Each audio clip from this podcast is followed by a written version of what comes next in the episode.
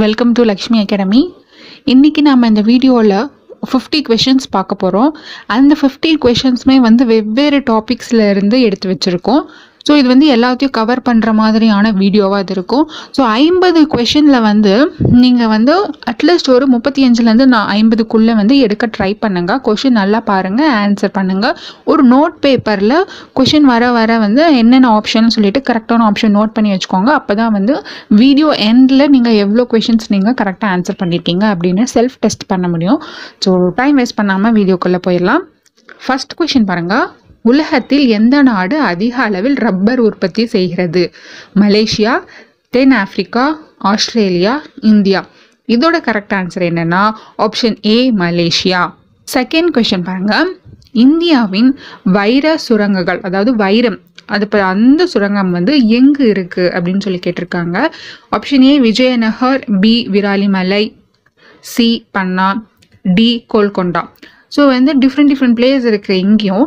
So India அப்படின்னு சொல்லி வரும்போது நம்மளோட ஆப்ஷன் எது கரெக்ட் அப்படின்னு பார்த்தீங்கன்னா சி பண்ணா தான் ஆப்ஷன் கரெக்டான ஆன்சர் தேர்ட் கொஷின் புற்றுநோய் பற்றி அறியும் பிரிவின் பெயர். ரொம்ப ஈஸியான question A ecology B cancerology C oncology D serology புற்றுநோய் அப்படின்னா கேன்சர் அப்போ வந்து கேன்சராலஜி வருமா அப்படின்னு சொல்லிட்டு தப்பால கணக்கு போடுறாதீங்க.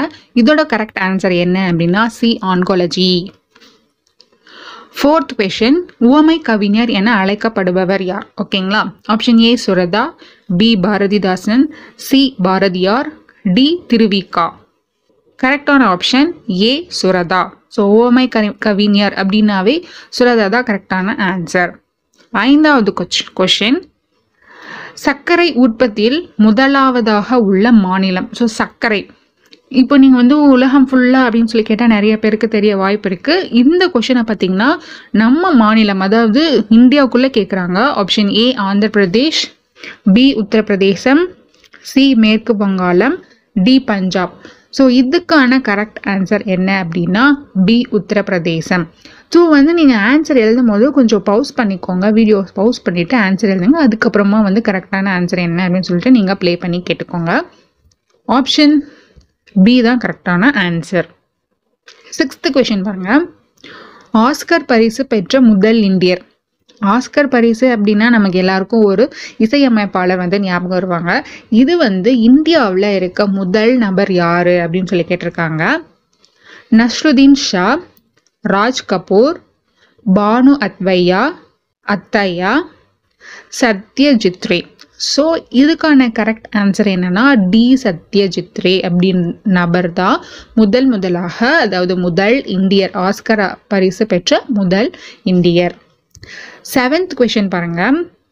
தங்க போர்வை நாடு எனப்படுவது எது? ஸோ தங்க போர்வை நாடு அப்படின்னு வந்து எந்த நாட்டை நம்ம வந்து சொல்லுவோம்னு கேட்டிருக்காங்க? A Australia B Korea C Norway D Belgium. இதுக்கான கரெக்ட் ஆன்சர் என்னன்னா ஏ ஆஸ்திரேலியா. அந்த நாடு தான் வந்து நம்ம தங்க போர்வை நாடு அப்படின்னு அழைக்கிறோம். எட்டாவது கொஷினு ஜம்மு காஷ்மீரின் அரசாங்க மொழி. இது வந்து ஈஸியாக இருக்க சான்ஸ் இருக்குது ஸோ ஆன்சர் பாருங்கள் ஏ ஹிந்தி பி காஷ்மீர் காஷ்மீரி அப்படி வரும். காஷ்மீர் அப்படின்ட்டுருக்கு சி உருது டி கோத்ரி இதுக்கான கரெக்ட் ஆன்சர் சி உருது தான் வந்து காஷ்மீரோடைய அதாவது ஜம்மு காஷ்மீருடைய அரசாங்க மொழியாக இருக்குது. ஒன்பதாவது கொஷின் இந்திய அணு ஆராய்ச்சி மையம் அமைந்துள்ள இடம். இது வந்து நம்ம தமிழ்நாட்டில் கேட்கல மொத்தமாக கேட்டிருக்காங்க. இந்திய அணு ஆராய்ச்சி மையம் எங்குள்ளதுன்ட்டு. Option A Kalpakkam B Tarapur C Kota D Trombay. So இதுக்கான கரெக்ட் ஆன்சர் என்ன அப்படின்னா டி ட்ராம்பே தான் கரெக்டான ஆன்சர் அணு ஆராய்ச்சி மையம் நல்லா ஞாபகம் வச்சுக்கோங்க. டென்த் கொஷின் ஜெர்மனி மற்றும் இத்தாலி ஒன்றிணைக்கப்பட்ட ஆண்டு. ஜெர்மனியும் இத்தாலியும் எப்போ வந்து ஒன்றா இணைச்சாங்க அப்படின்னு கேட்டிருக்காங்க. A seventeen eighty two B seventeen eighty C eighteen seventy D eighteen seventy two so ரெண்டு இயர் அதாவது செவன்ட்டியா எயிட்டி டூவா இல்லை எயிட்டியா அப்படின்றத அதை வந்து திருப்பி திருப்பி கேட்டிருக்காங்க. ஸோ எதற்கான கரெக்ட் ஆன்சர் என்ன அப்படின்னா சி எயிட்டீன் செவன்ட்டி ஆயிரத்தி எட்நூற்றி எழுபதுலேயே வந்து ஜெர்மனி இத்தாலியை வந்து ஒன்றிணைக்கப்பட்டிருக்கிறது. லெவன்த் கொஷின் பாருங்க. கீழ்கண்ட எந்த நாட்டுடன் இந்தியா மிக நீளமான எல்லையை பகிர்ந்து கொள்கிறது? ரொம்ப ஈஸி அண்ட் ரொம்ப ரிப்பீட்டடான கொஷின் எந்த எக்ஸாமில் வேணாலும் கேட்க சான்சஸ் இருக்கு. Option A Myanmar B Bangladesh. C Pakistan. D Nepal. இதற்கான கரெக்ட் ஆன்சர் என்னன்னா பி வங்காளதேசம். டுவெல்த் கொஷின் பாருங்க. உலகில் எந்த நாடு மிக அதிகமாக மற்ற நாடுகளுடன் தன் எல்லையை பகிர்ந்து கொள்கிறது? முன்ன இருக்க கொஷின் பார்த்தீங்கன்னா நம்ம இந்தியா வந்து எந்த நாட்டோட அந்த எல்லையை வந்து அதிகமாக பகிர்ந்துக்கிறது அந்த மாதிரி இருந்துச்சு. இந்த கொஷின் பார்த்தீங்கன்னா உலக நாடுகள் எல்லாத்துலேயும் வந்து கேட்டிருக்காங்க. எந்த நாடு வந்து அதிகமான நாட்டுடன் தன் எல்லையை பகிர்ந்து கொள்கிறது? ஸோ ரொம்ப கேர்ஃபுல்லாக படிங்க. A Russia B China C வட அமெரிக்கா டி இந்தியா. ஸோ இதற்கான கரெக்ட் ஆன்சர் என்ன பார்த்தீங்கன்னா ஏ ரஷ்யா. பதிமூணாவது கொஷின் உலகிலேயே மிகப்பெரிய தீவு எது? கொஷின் பாருங்க உலகிலேயே மிகப்பெரிய தீவு. Option A Greenland B Madagascar C Sumatra D Great Britain இதுக்கான கரெக்ட் ஆன்சர் என்னன்னா ஏ கிரீன்லேண்ட் கிரீன்லேண்ட் தான் வந்து மிகப்பெரிய தீவு உலகத்தில் ஓகேங்களா அடுத்த கொஷின் பதினான்காவது. ஜீலம் நதி உற்பத்தியாகும் மாநிலம். இதுவும் வந்து ரிப்பீட்டடாக வந்து இது வந்து கேட்டுட்ருக்காங்க அந்த கொஷினு ஜீலம் நதி உற்பத்தியாகும் மாநிலம். A Himachal Pradesh. B Jammu and Kashmir. C Punjab. D Uttar Pradesh.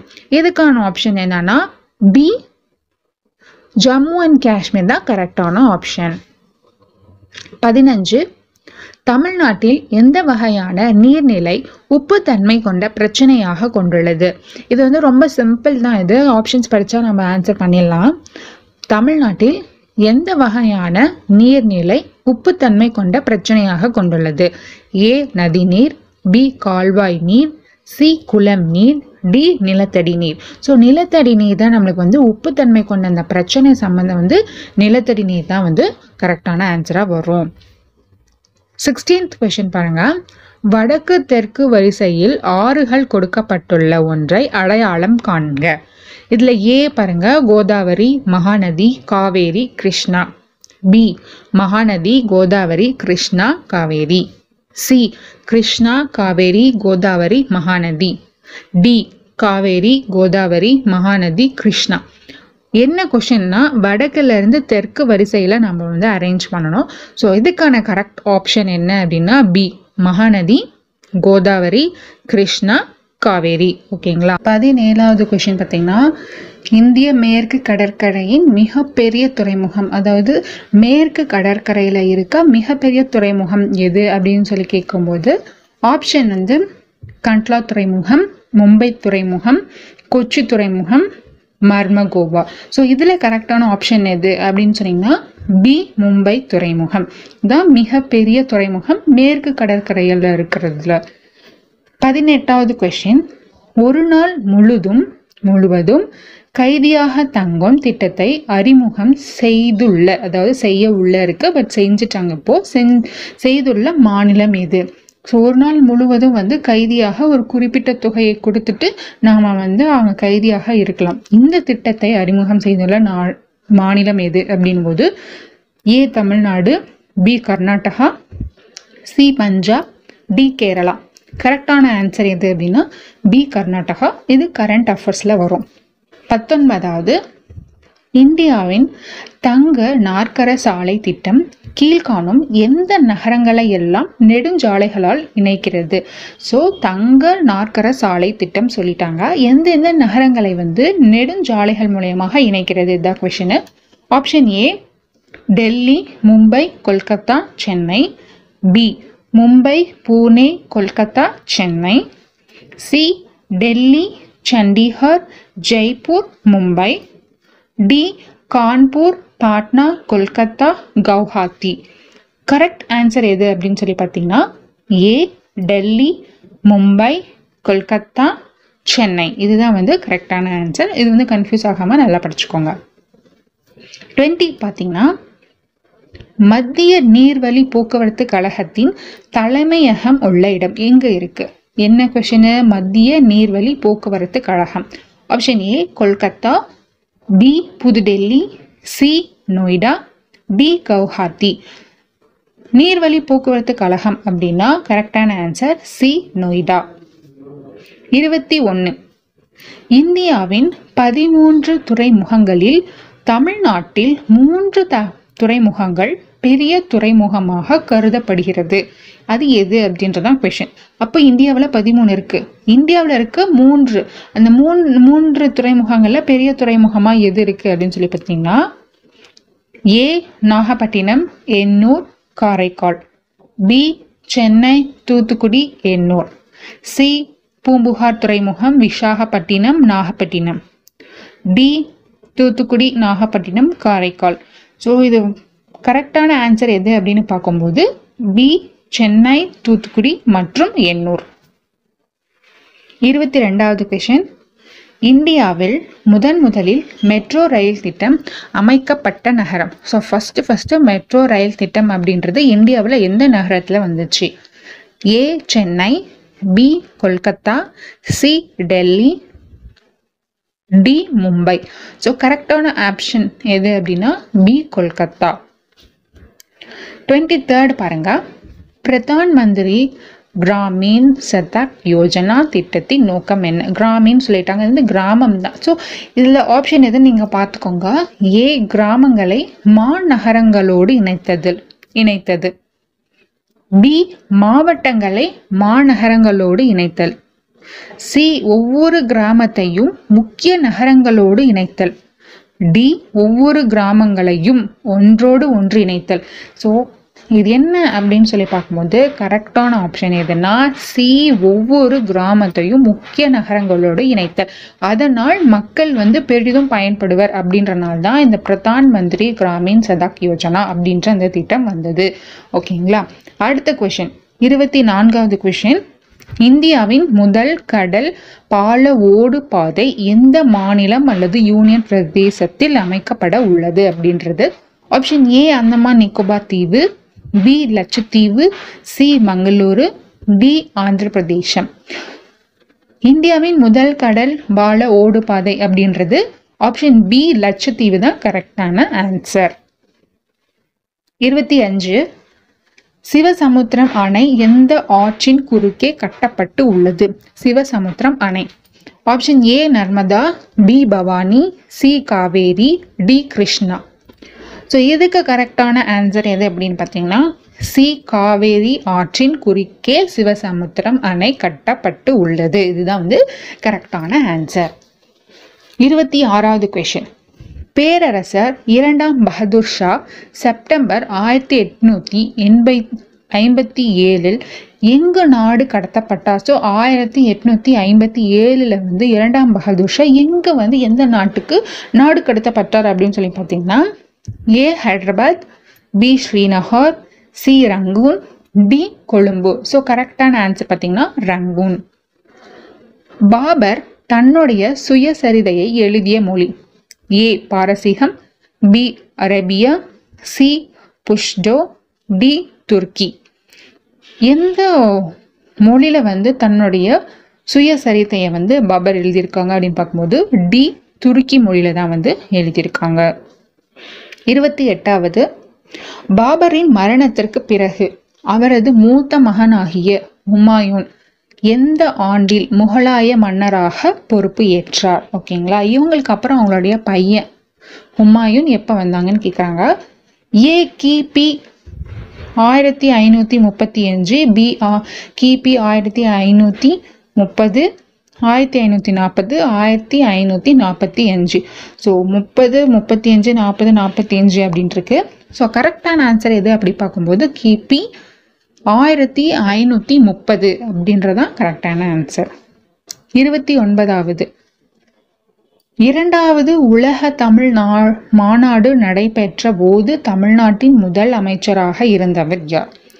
So என்ன கேட்டிருக்காங்கன்னா அந்த மாநாடு நடக்கும்போது தமிழ்நாட்டோட முதலமைச்சராக இருந்தவங்க யார் அப்படின்றத question option A M G Ramachandran B Annadurai C Bhaktavatsalam B M Karunanidhi. So இதில் வந்து கரெக்டான ஆப்ஷன் எது அப்படின்னா அண்ணாதுரை. அண்ணாதுரை அவர்கள் வந்து தமிழ்நாட்டின் முதலமைச்சராக இருந்தபோது தான் இரண்டாவது உலக தமிழ் மாநாடு நடைபெற்றது. அடுத்த கொஷின் முப்பதாவது. ஆயிரத்தி தொள்ளாயிரத்தி பன்னெண்டாம் ஆண்டு பன்னிரெண்டாம் ஆண்டு பகவத்கீதையை தமிழில் மொழிபெயர்த்து வெளியிட்டவர் யார்? A. Ramalingam B. VOC C. Bharathiyar D. Subramaniya Siva.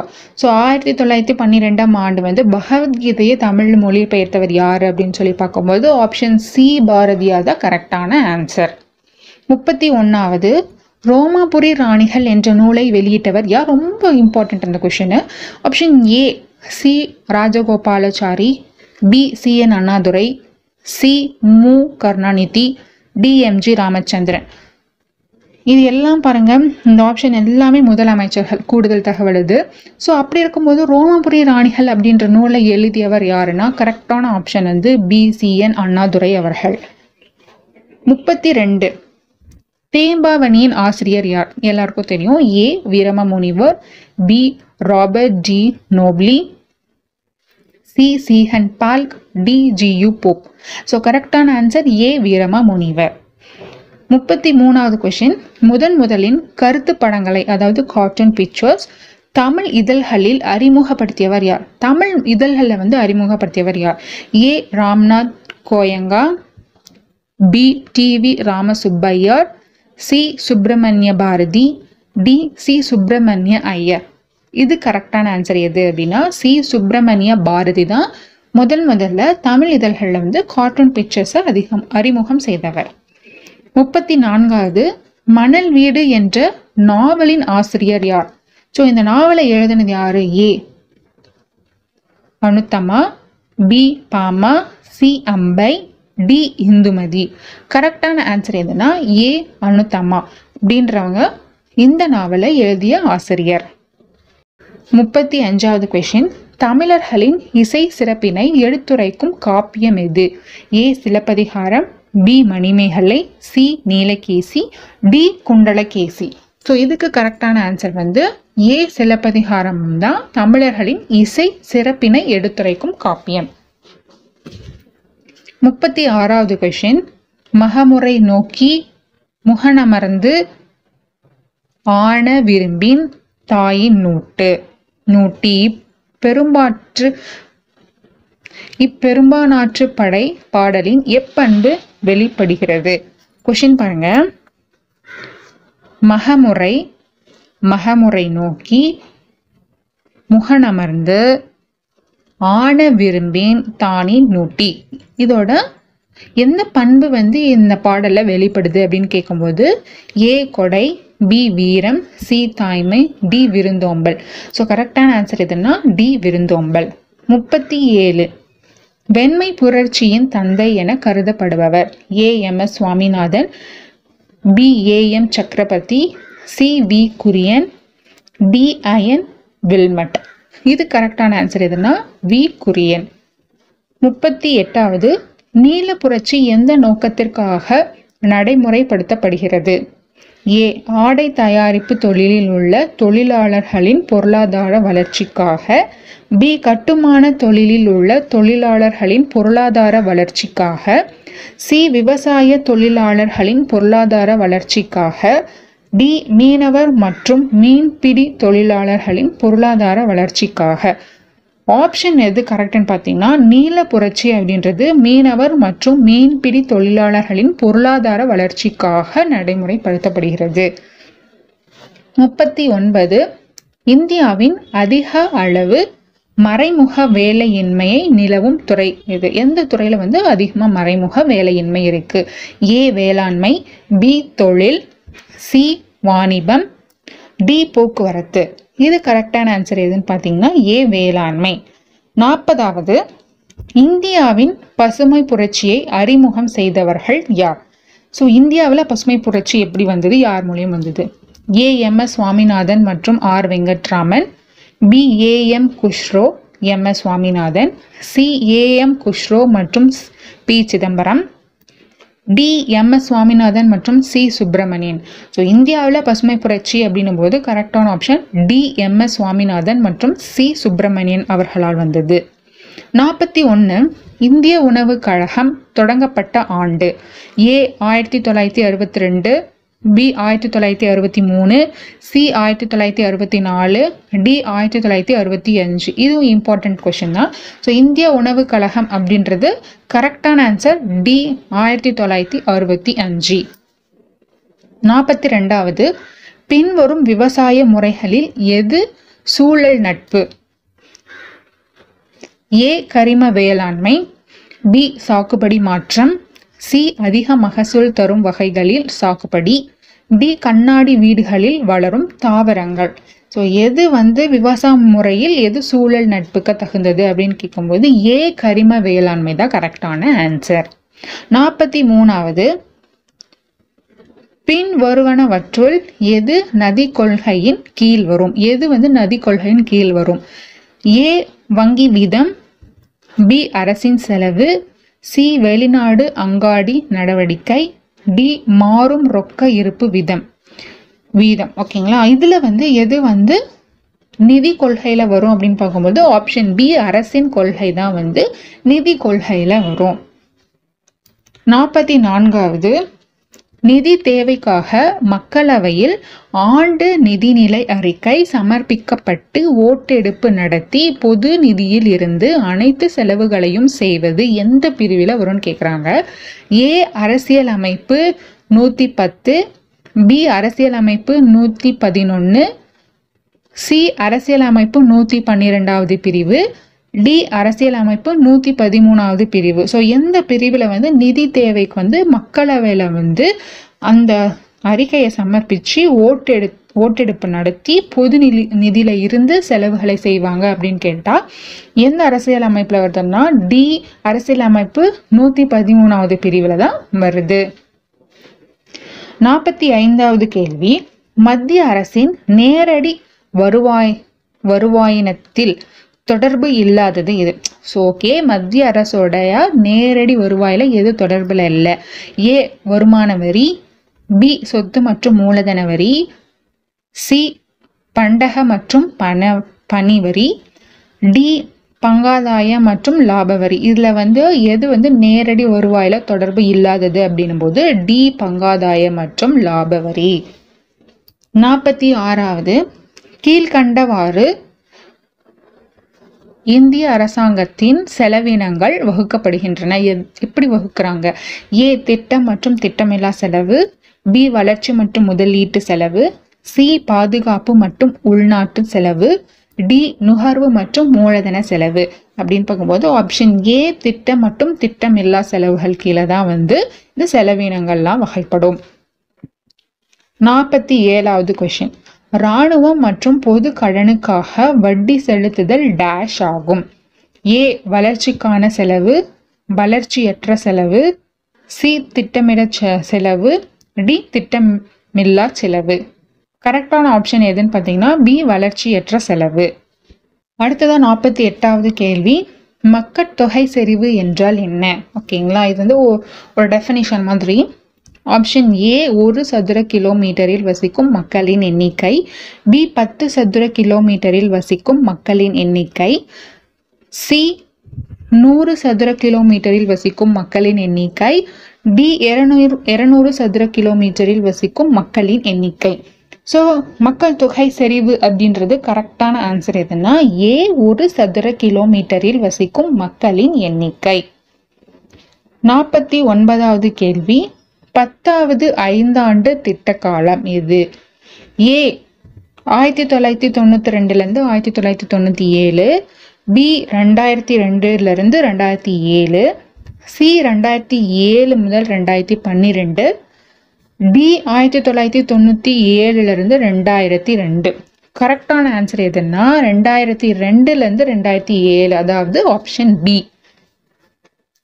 கடைசி கேள்வி ஐம்பதாவது கேள்வி.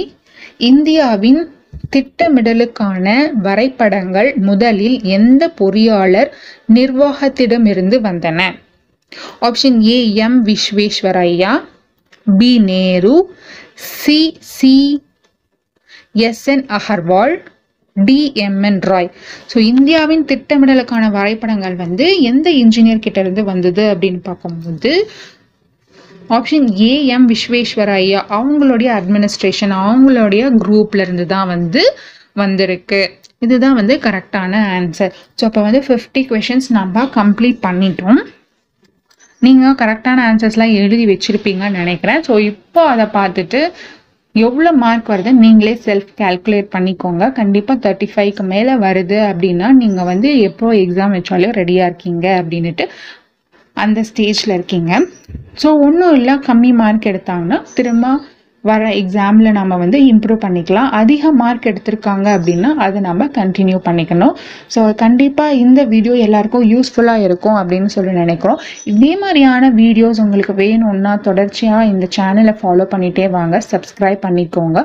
உங்கள் நண்பர்களுக்கும் நீங்கள் ஷேர் பண்ணுங்கள் அது மூலயமா அவங்களும் பலனடைவாங்க. ஸோ தேங்க்ஸ் ஃபார் வாட்சிங் this video thank you so much